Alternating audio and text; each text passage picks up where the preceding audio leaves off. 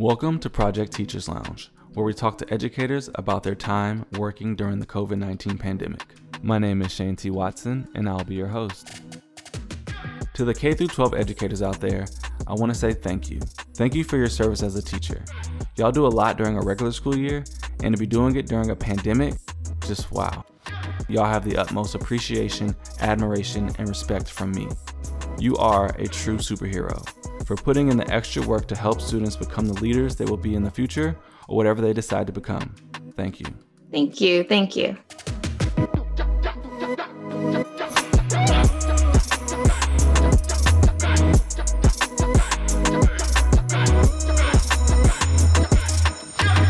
Jenna Trosclair is a seventh grade English language arts teacher in Louisiana. She has graciously decided to sit down and answer some questions today and tell us about her time teaching during the pandemic. So, how have you been? Um, I've been very well. You know, my husband and I have been pretty lucky in the fact that we, you know, haven't been affected by COVID very much. We've managed to stay stay healthy throughout all of it, but it it has thrown some challenges our way in terms of work for both of us and just how we go about our day to day lives. So it definitely has been a challenge. Got you. And let's start with how you got into teaching. Did you always want to be a teacher? What influenced you to become a teacher? Uh, how long have you been teaching?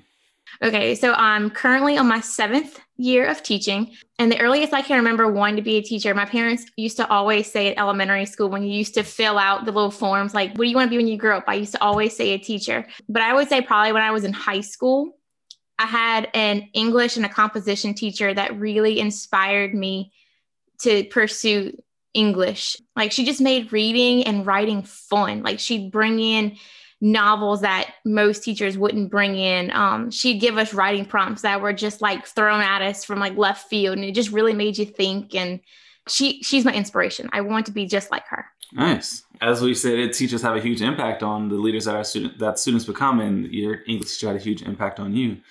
And so, how are you teaching this year? Is it virtual? Is it hybrid? Is it in person? Has it switched up? How's that going for you? It is a mix. We have some students who are with us in the classroom but at the same time, we have students who are virtual and we have to teach both of them at the same time. So I'm looking at kids in the classroom while also looking at kids on the computer at the same time. That just sounds like a lot. That is the biggest challenge of all because I feel like sometimes there's not enough of me to go around. Like I'm trying to help kids in the room, but then I feel like while I'm helping those kids, there's the kids on the computer that I'm not I'm not addressing. So it's like I'm being pulled in two different directions. Kind of going off that a little bit, can you take us through a day uh, in your life as a teacher? When you get to the school, you're at the parking lot, you open the door to your car. What comes next? So I open the door to my car. I walk in. I've got my mask on. I've got the rest of my gear on. I come into my classroom, just get my technology, my smart board, my computer, all that set up. When the bell rings for the kids to come in, we stand by our doors. We have to take our uh, advisory students' temperatures before they walk into the room. We have to record what their temperatures are. They're all wearing masks. The only time they're allowed to take it off is to eat. Once school starts, we're teaching. We jump right into teaching. So there's some kids in the room, there's some kids on the computer, and then I have three classes for 90 minutes. So it's a mixture of me teaching and helping and troubleshooting technology. We do get one 90 minute block off. So in that block, we could be PLCing, eating lunch, attending virtual parent meetings, conference meetings, team meetings. So we really from seven o'clock to two thirty, we don't really stop. wow. And you said PLCing, PLCing, what exactly is that? That's a professional learning community. So it's myself and two other seventh grade English teachers. And two times a week, we get together and we either talk about planning, we talk about student data, we look at student work and we pick out trends and we kind of figure out what interventions need to be done just to kind of keep us all on the same track and on the same pace. Got it. And so you're a teacher of English language arts, which includes writing, I imagine. How is it going teaching students how to write in seventh grade on laptops, I imagine? Um, do they know how to type? Is typing a part of that? Do you think it's easier to teach on a computer or for them to be writing it out by hand? So lucky for us, um, our school is a one-to-one school. So every child has had a Chromebook since I want to say we start them off in third grade. So they're pretty used to typing. because of this year, we really haven't been able to do much handwriting stuff because of paper and all that. So the typing is not really an issue. Um, it's more of us showing them what good writing looks like. So we do a lot of strong models. We show them weak models. We do a lot of um, samples together where we'll create a class sample together. And it's that one on one time, kind of just with that student, looking at what they have, looking at criteria of what's the expectation, and having them make adjustments from feedback and um, things like that. Got you. So you said two thirty, you're done for the day. Are you really done, or is that like the kids are gone, then you get to do more work? So the kids leave at 2:30. I have tried to make it a habit especially this year not to bring so much home with me, but obviously that doesn't always work. So sometimes I will spend maybe 30 minutes to an hour either grading, finishing up my plans for the next day, sometimes possibly making phone calls to parents, making parent contact. Or every now and then I'll have meetings after school that could last anywhere from hour to hour and a half. So it's not always I'm completely done. Gotcha. And you say sometimes you have to make calls to parents. How has parent involvement been since you do have students at home and in the classroom? Uh, what has that parent involvement been? Is it better than before? Is it worse than before? Is it kind of just all over the place? So I would say it's probably it's a lot better than previous years because parents are now more they know that they cannot just as easily come to the school and meet with us face to face as they could before. So we rely a lot on phone calls, we rely a lot on emails. And some parents have access to computers where we could do Google Meets, Zooms, things like that. So I would say it's definitely a lot better. And parents, for the most part, are really good about they can't come to the phone. If you leave a voicemail, they usually call back within a reasonable time. So I really haven't had any parents this year who I just blatantly haven't heard from or communicated with. Got you. And thinking about just families, I know it's a pandemic, people have lost jobs. Have you experienced students who have gone through hardships during this time? And if so, how has your school provided resources to help those families? So, um, no student has told me directly of any hardships, but you always see students who have hardships even without the pandemic. Like I know during the winter uh, months, we're always on the lookout for kids who don't come to school with like warm winter coats or things like that. So we're really good about keeping an eye out for those type of kids and letting the administration know. And we give them jackets or we give them access to jackets. Um, we also provide like food and snacks for those kids to take home that may not have access to healthy meals at home. So we're generally trained to keep a good eye out for any kids that we feel are in need of anything. Are there any cases where students, teachers, faculty, staff have I know HIPAA, like they can't tell you people have tested tested positive for COVID, but have you had those situations where people have been removed from the classroom because of COVID?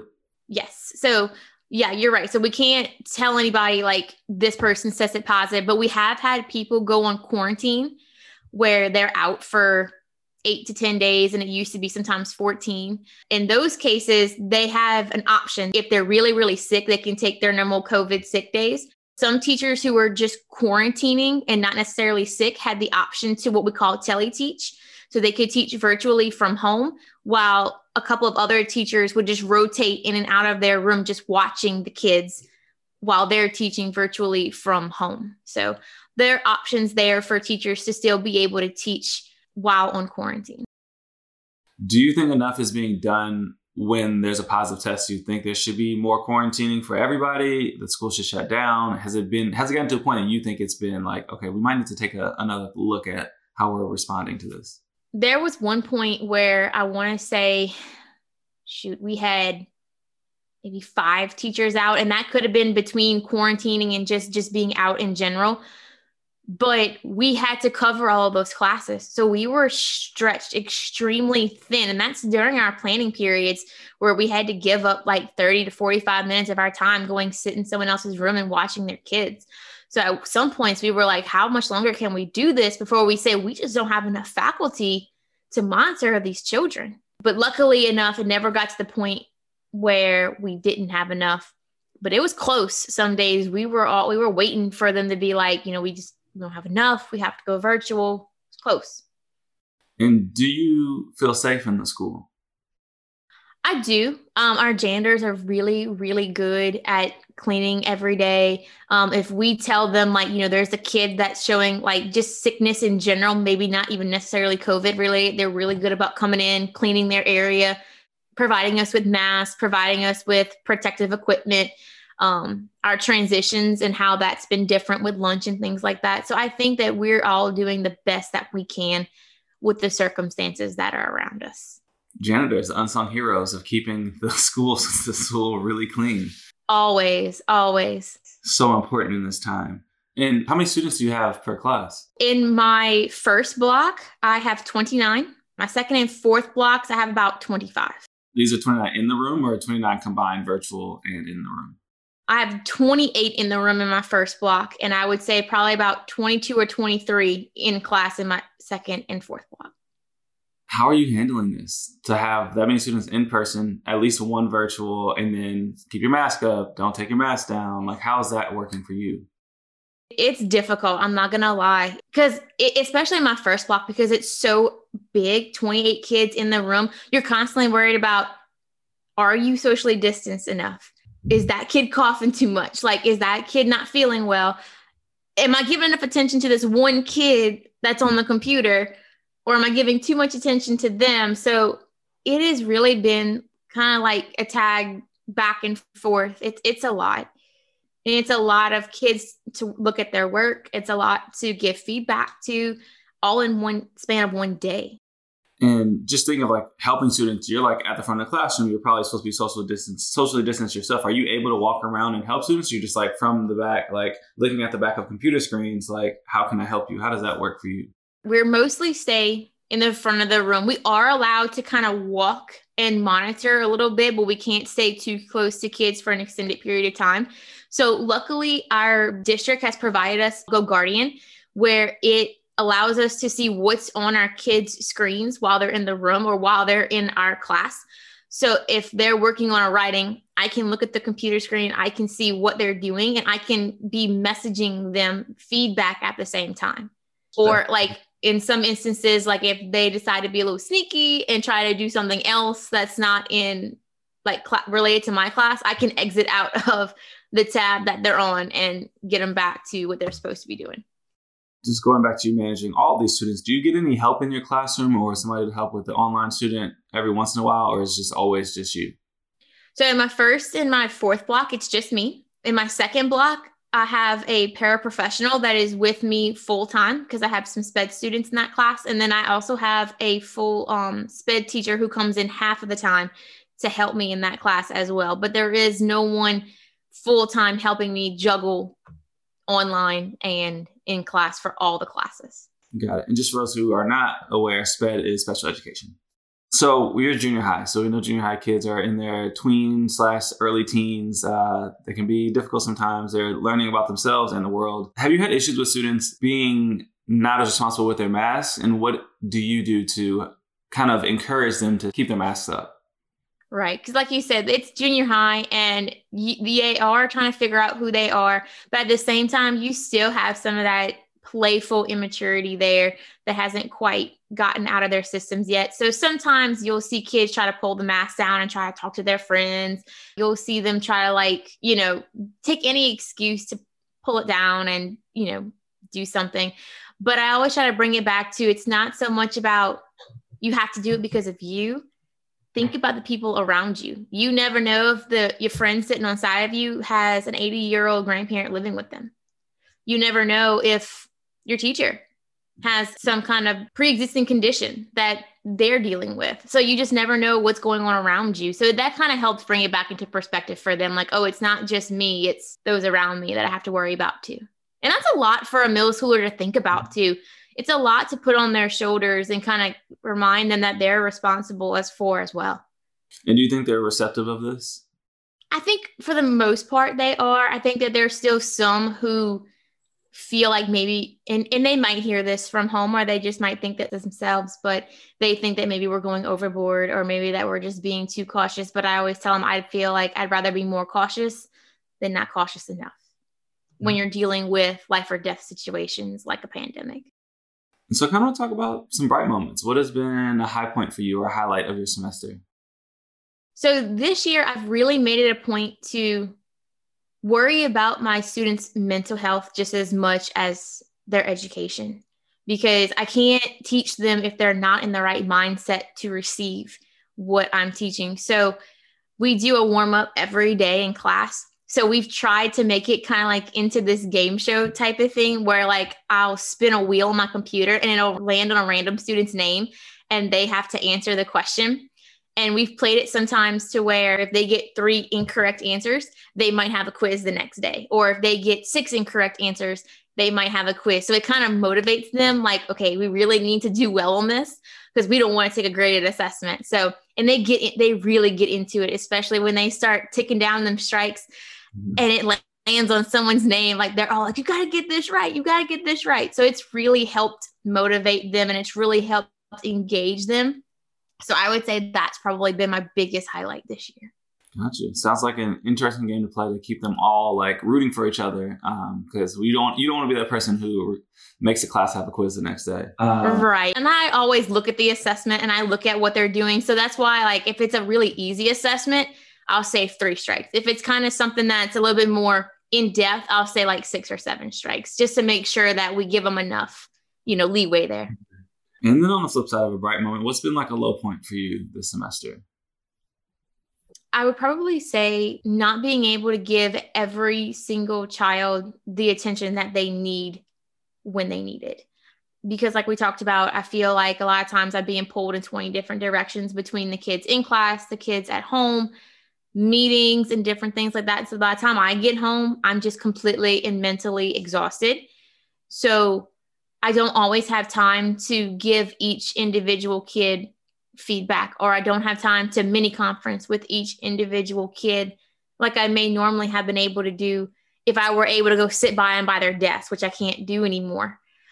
So that I think has been the most lowest point for me is sometimes I feel like there's just not enough of me to go around. I would argue that even during regular time with 20 students, there's probably not enough for you to go around. So I feel like you're probably doing more, uh, doing a lot, uh, doing so much more uh, than you think you are. In your opinion, what is something that could help you? What could make things easier for you uh, as a teacher?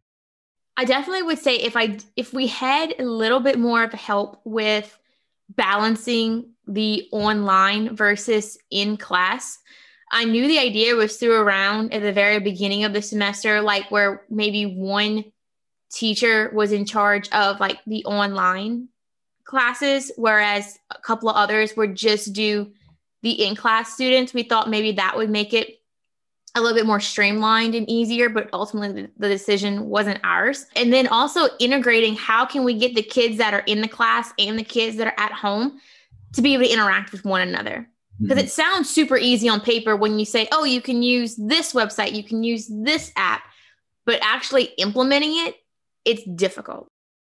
So basically, be heard, listen to the teachers, and let the teachers input kind of direct where the solutions are going and students interacting with each other. Because, yeah, seventh grade, like I'm trying to think what I was doing grade, like running around on a playground, which probably isn't a thing right now, and just interacting, and especially that, that student in your first block, I think it was that's the only one that's not in the classroom. Like, what is their emotional state that they can't, they're not interacting with their classmates? So I definitely see that that could be a benefit. Do you think you've been given the necessary resources to teach your class effectively?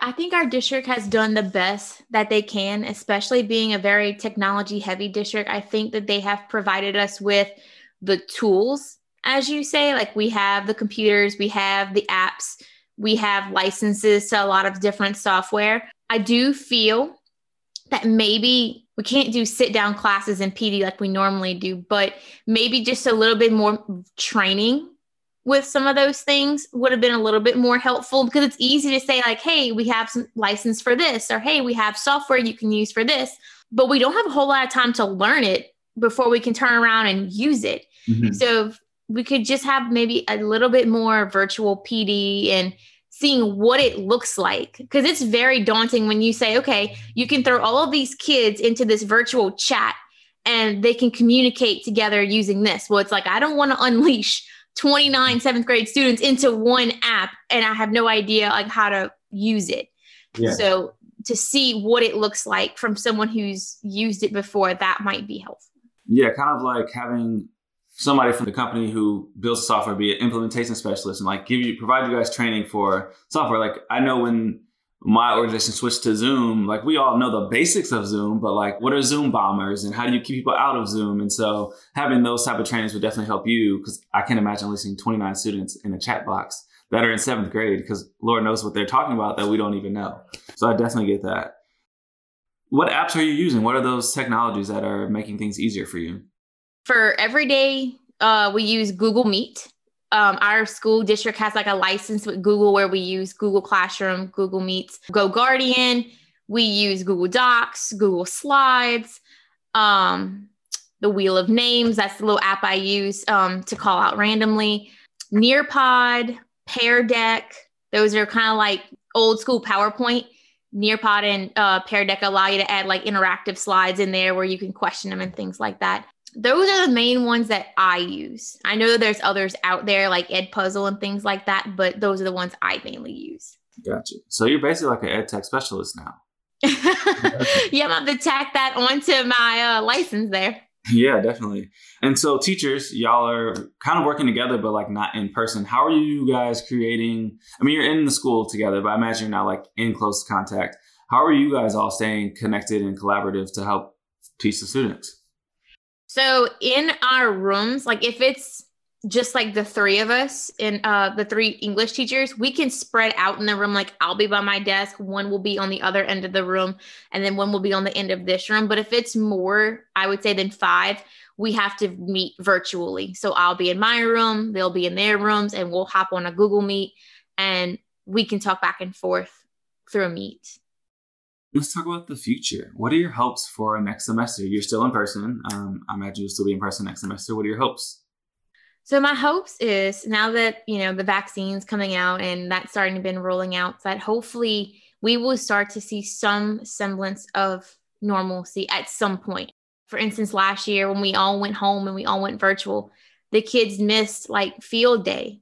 They missed being able to go outside and you know have that day of just play they missed their awards, like being able to go into a gym and having eighth grade awards.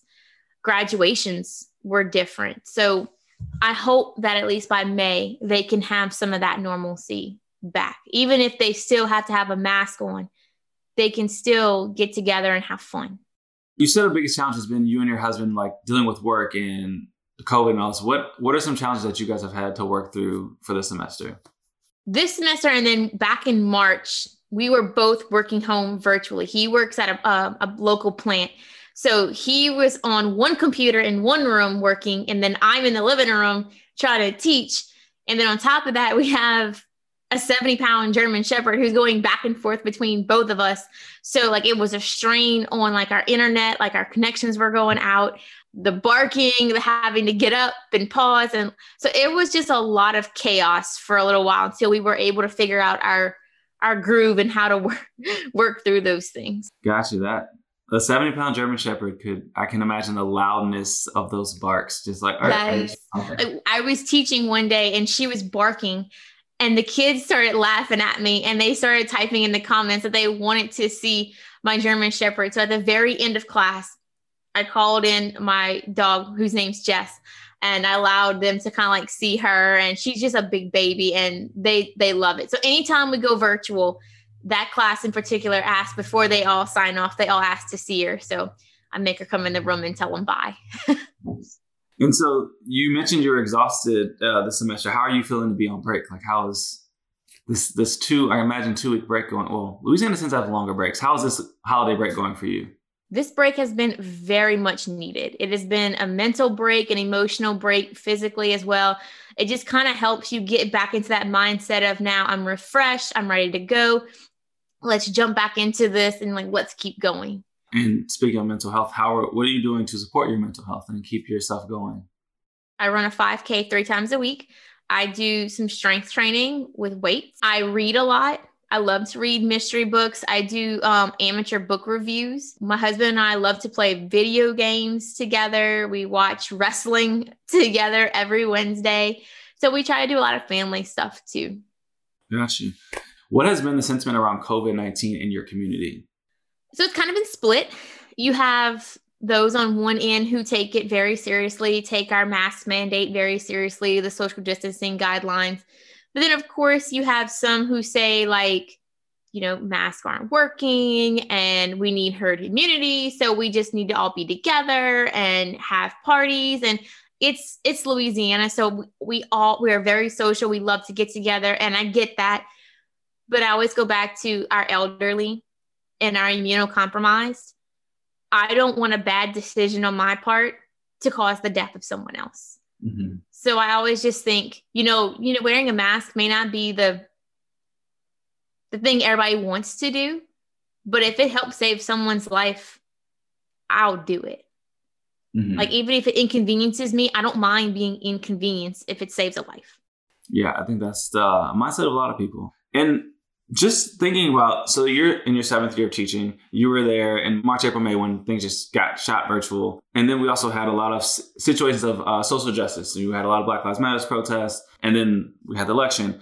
At any point, have you had to have conversations with your students about the protests or about what's happening in the world um, today? So at this stage, the kids in seventh grade, at least the ones I teach, they don't really bring it up in front of us. But anytime we've ever seen like anything happen on campus, like even if something like bullying, teasing, any kind of prejudice, anything like that, we always nip it in the bud right there. And we always just try to keep it to where like we're all equal. We're all in this together. You know, we all have the same rights. So we always, always talk about that stuff. So that was kind of conversations we were having even before all of this was jump started. I think I've actually run through all my questions that I've created, but I do have some Instagram submitted questions and another list of shorter questions I want to ask you. So I'm just going to go right to the Instagram questions. The first one is Are you okay? Yes, I am okay. I'm doing well. Good. Do you think the pandemic has widened the opportunity gap for your students? Yes, I would say probably. Um, because especially when we were all virtual, the kids would be on virtual, right? Like they don't necessarily have to turn their cameras on for me to see them. So it shows up that they're in class, right? But then I'll have some kids that'll email me and say, like, Miss Trosclair, I completely missed what you said because I was busy helping my three year old sibling like making them lunch or you know helping them with schoolwork. So i feel i feel like those who have to take a role as a like a caregiver when their parents aren't home it definitely has widened that gap that okay now i need to make a mental note that i have to help this kid a little bit more because they have other responsibilities that other kids don't have. So it's kind of like being in school actually really helps for those particular students because they need that distance from home life. Absolutely. How can individual people help? Say myself or Sandra down the street, how can they help education? Honestly, just by giving educators and students and administrators positive support, you would not believe the amount of people that are so critical of us, especially on social media. Like everybody has an opinion on how things should be run, and I get that. But you voicing the fact that you feel like we're not doing enough or you feel like things should be run a certain way when you just have no idea what goes on behind the scenes and that we are trying to do the best that we can but we have a lot of limitations so that can be kind of discouraging sometimes to see all that not niceness that we get in here yeah i think it was to me very amazing to see March, April, May, like teachers are amazing. They're doing so much to like, okay, get back in the classroom. What are you doing? And I was like, what, what happened in those three months where people just had summer break and like came back and like, yeah, our, our teachers aren't doing enough. Like, right. COVID didn't go away. It actually got a lot worse when August came. So yeah, that has always been kind of like the influence of why I really want to give you guys a chance to speak because it's like, I just feel like their stories need to come from them, not from me, somebody who's like not in the classroom. So, and I would say probably the comment that hurts a little bit the most is when parents complain like they have to go to work. So they they need to have their kid in school to be able to work. And I 100% understand that. I 100% understand that you that people need to work and provide for their families. But on the flip side, educators' lives matter as well. We hmm. have to take the same precautions as everybody else. And sometimes that means if it's not safe to go to school, we have to work from home. So just having that understanding that everybody's in the same predicament mm-hmm. is helpful. I mean, I would argue that you guys have to take more precaution because now you have to deal with, I want to say deal with, you have to teach their kids. And if you're not doing what you're supposed to be doing, your kids are now receiving the input that you're giving them. And if you're not quarantining, you're out with your friends and they can bring that into school. I feel like you guys have to take a little more precaution than even they do. Absolutely. Has your school helped provide resources for anti racism courses or curriculum? I don't know the answer to that question specifically because I feel like that might be geared more like in their social studies classes. We do have, well, I know we had in the past, we haven't been able to do that this year, but we used to have days where we would have small groups of students and we would talk about emotional issues. So it could have been like things that were happening in society at the time. Like we talk about their feelings, we talk about drugs, um, we talk about alcohol, we talk about like those mainstream issues. But we used to do that face to face. But because of all this, we have been able to do that this year. So I know that our um, our counselors have tried to do things more on a virtual platform. They've tried to take the load a little bit off of us and kind of gear it that way. But to say that I've implemented anything this year, not at this time. But I know it has been happening on different platforms from other people in the school. And at any point, do you feel that your health was disregarded? No, I feel like, especially with my administration, anytime I felt like I was going through something or that I was in a predicament where I felt unsafe, they completely understood. And we talked about ways that would be beneficial to me and then also beneficial to the kids. So I never felt like I was less than anything else. And so those are all the Instagram questions that apply to you since you are in person. Uh, but I have a few fun questions to get to. These can all be one word or few word answers. Okay. What was your favorite subject in school? English by far. Okay. Favorite dish to cook or eat? Ooh, I'm an Italian girl. So anything carb. Give me all the carbs, all the spaghetti. If you weren't a teacher, what would you be doing professionally? That is a great question. Um, if I wasn't a teacher, I think I would work in a in a zoo. Honestly, I love animals. I love going to the zoo. I love seeing animals. I'd probably be like some type of zoologist or vet tech. What is your favorite animal? I love dogs, but I would say probably my favorite exotic animal is the cheetah. I love cheetah. Best gift you've ever given or received? Ooh, best gift. Um, my husband's given me some very sentimental pieces of jewelry. So I would say that those are my favorite gifts that I've received. Um, and I would say the best gift that I've given was the same to him, um, a sentimental uh, piece of jewelry that I gave to him as well. If you could only eat one vegetable for the rest of your life, what would it be? Brussels sprouts. That is an interesting response. I've not had that one yet. we love cooking Brussels sprouts in so many different ways. Okay, what's your favorite way to cook Brussels sprouts? Asking for myself. Roasted in the oven with bacon and Parmesan cheese. Okay, I will need to do that. is uh, potato a vegetable or no? Yes. Pineapple on pizza, yes or no? Yes, Hawaiian pizza all day, every day. Yes, thank you.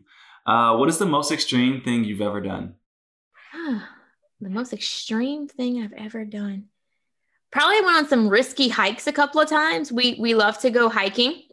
And there were some where we were looking at like, I don't know if we should walk on these rocks or I don't know if we should walk over these planks. And that was a little risky, but um, I tend to try to keep my feet on the ground. What is something you think you spend too much money on? Clothes. I buy a lot of clothes. Are there any mantras you live by? And if so, what is your favorite? I would say live life to the fullest every day. Every day that I wake up, I try to just do everything I want to do that day. And I try not to stop myself from doing anything because you never know if you're going to wake up to see the next day. Touche.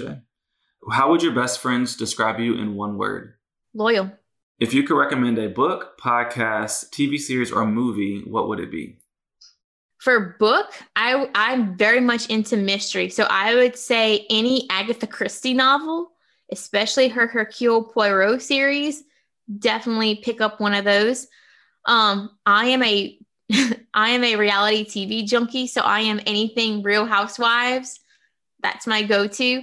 Um, movies, Christmas just passed, but one of my favorite movies is the How the Grinch Stole Christmas, the Jim Carrey edition. Love, okay. love that movie. What is your favorite movie? Favorite movie? Hmm. Probably this is this is so corny, but the Twilight Saga. I've never seen them, but I'll take your word for it. I loved them in high school and I just never stopped loving them. But yeah, that's my favorite. Got you. What is the best vacation you've ever taken? Probably our um, vacation that we just took um, a couple of weeks ago to Asheville to go hiking. That was extremely fun. Just being in nature and not being around people, especially during these times. That was super, super nice. What is important for those who do not know you personally to know about you? Just to know that I try to treat everyone the way that I would want to be treated. Um, I am super quiet when you first meet me, but um, as you start to get to know me, I warm up right away, and you probably can't get me to stop talking. But I try to love everyone. I may not always like everyone, but I always try to remember that God loves us all, so we should always love others as well. Good words to live by. And is there anything else you want to add to this interview before we conclude? I just wanted to say like thank you so much for allowing me be, to be a part of the teachers lounge. I think it's a great thing what you're doing here and getting our voices out there and letting us be heard. Um, especially and letting us clarify some of the things that people may not know that's going on behind the scenes or that we're actually doing to help kids during these times. Is there anything else that you want to clear up from your side that you've been hearing that is a misconception? No, I think we've pretty much covered um, a lot of the basis that I feel like, especially around our area, that were the biggest misconceptions. So I think we're good with that. Okay. If people want to follow you on social media, is there a social media platform or name that they can follow you at? Yes, I do have a Facebook. It's uh, Trina Tremonti Trosclair. It's my first maiden and last name. And then on Instagram, I do have a. It's a um it's a bookstagram I use it for, and it's at Bookshelf Chronicles. If anybody's interested in following along with what I'm reading and any recommendations, they can always follow me on Insta. Great. And so I want to end this interview by saying thank you again for everything you're doing as a teacher. Uh, thank you for doing this interview to kind of dispel some misconceptions that have been put out in the world by who knows who. And talking to us about your experience during the pandemic, I think it's super important that you are able to tell your own story. You are a superhero as somebody who's helping our students continually grow and learn and become the people they will be uh, in the future. I mean, one thing I learned in my one year semi in the classroom was that it's one of very few positions where you don't get to see the results of your work until later on. Um, so you're just like hoping the amount of greatness that you give to students pays off for them in the end and it sticks with them. So once again, thank you so much for what you're doing as a teacher in Louisiana because I know how that can be. Um, and I hope you have a great day and a great next semester and that all your hopes come true. Thank you. And thank you again for having me. It has been a pleasure. If you want to learn more about Project Teachers Lounge or check out some exclusive content, head over to lunchtraymedia.com slash Project Teachers Lounge.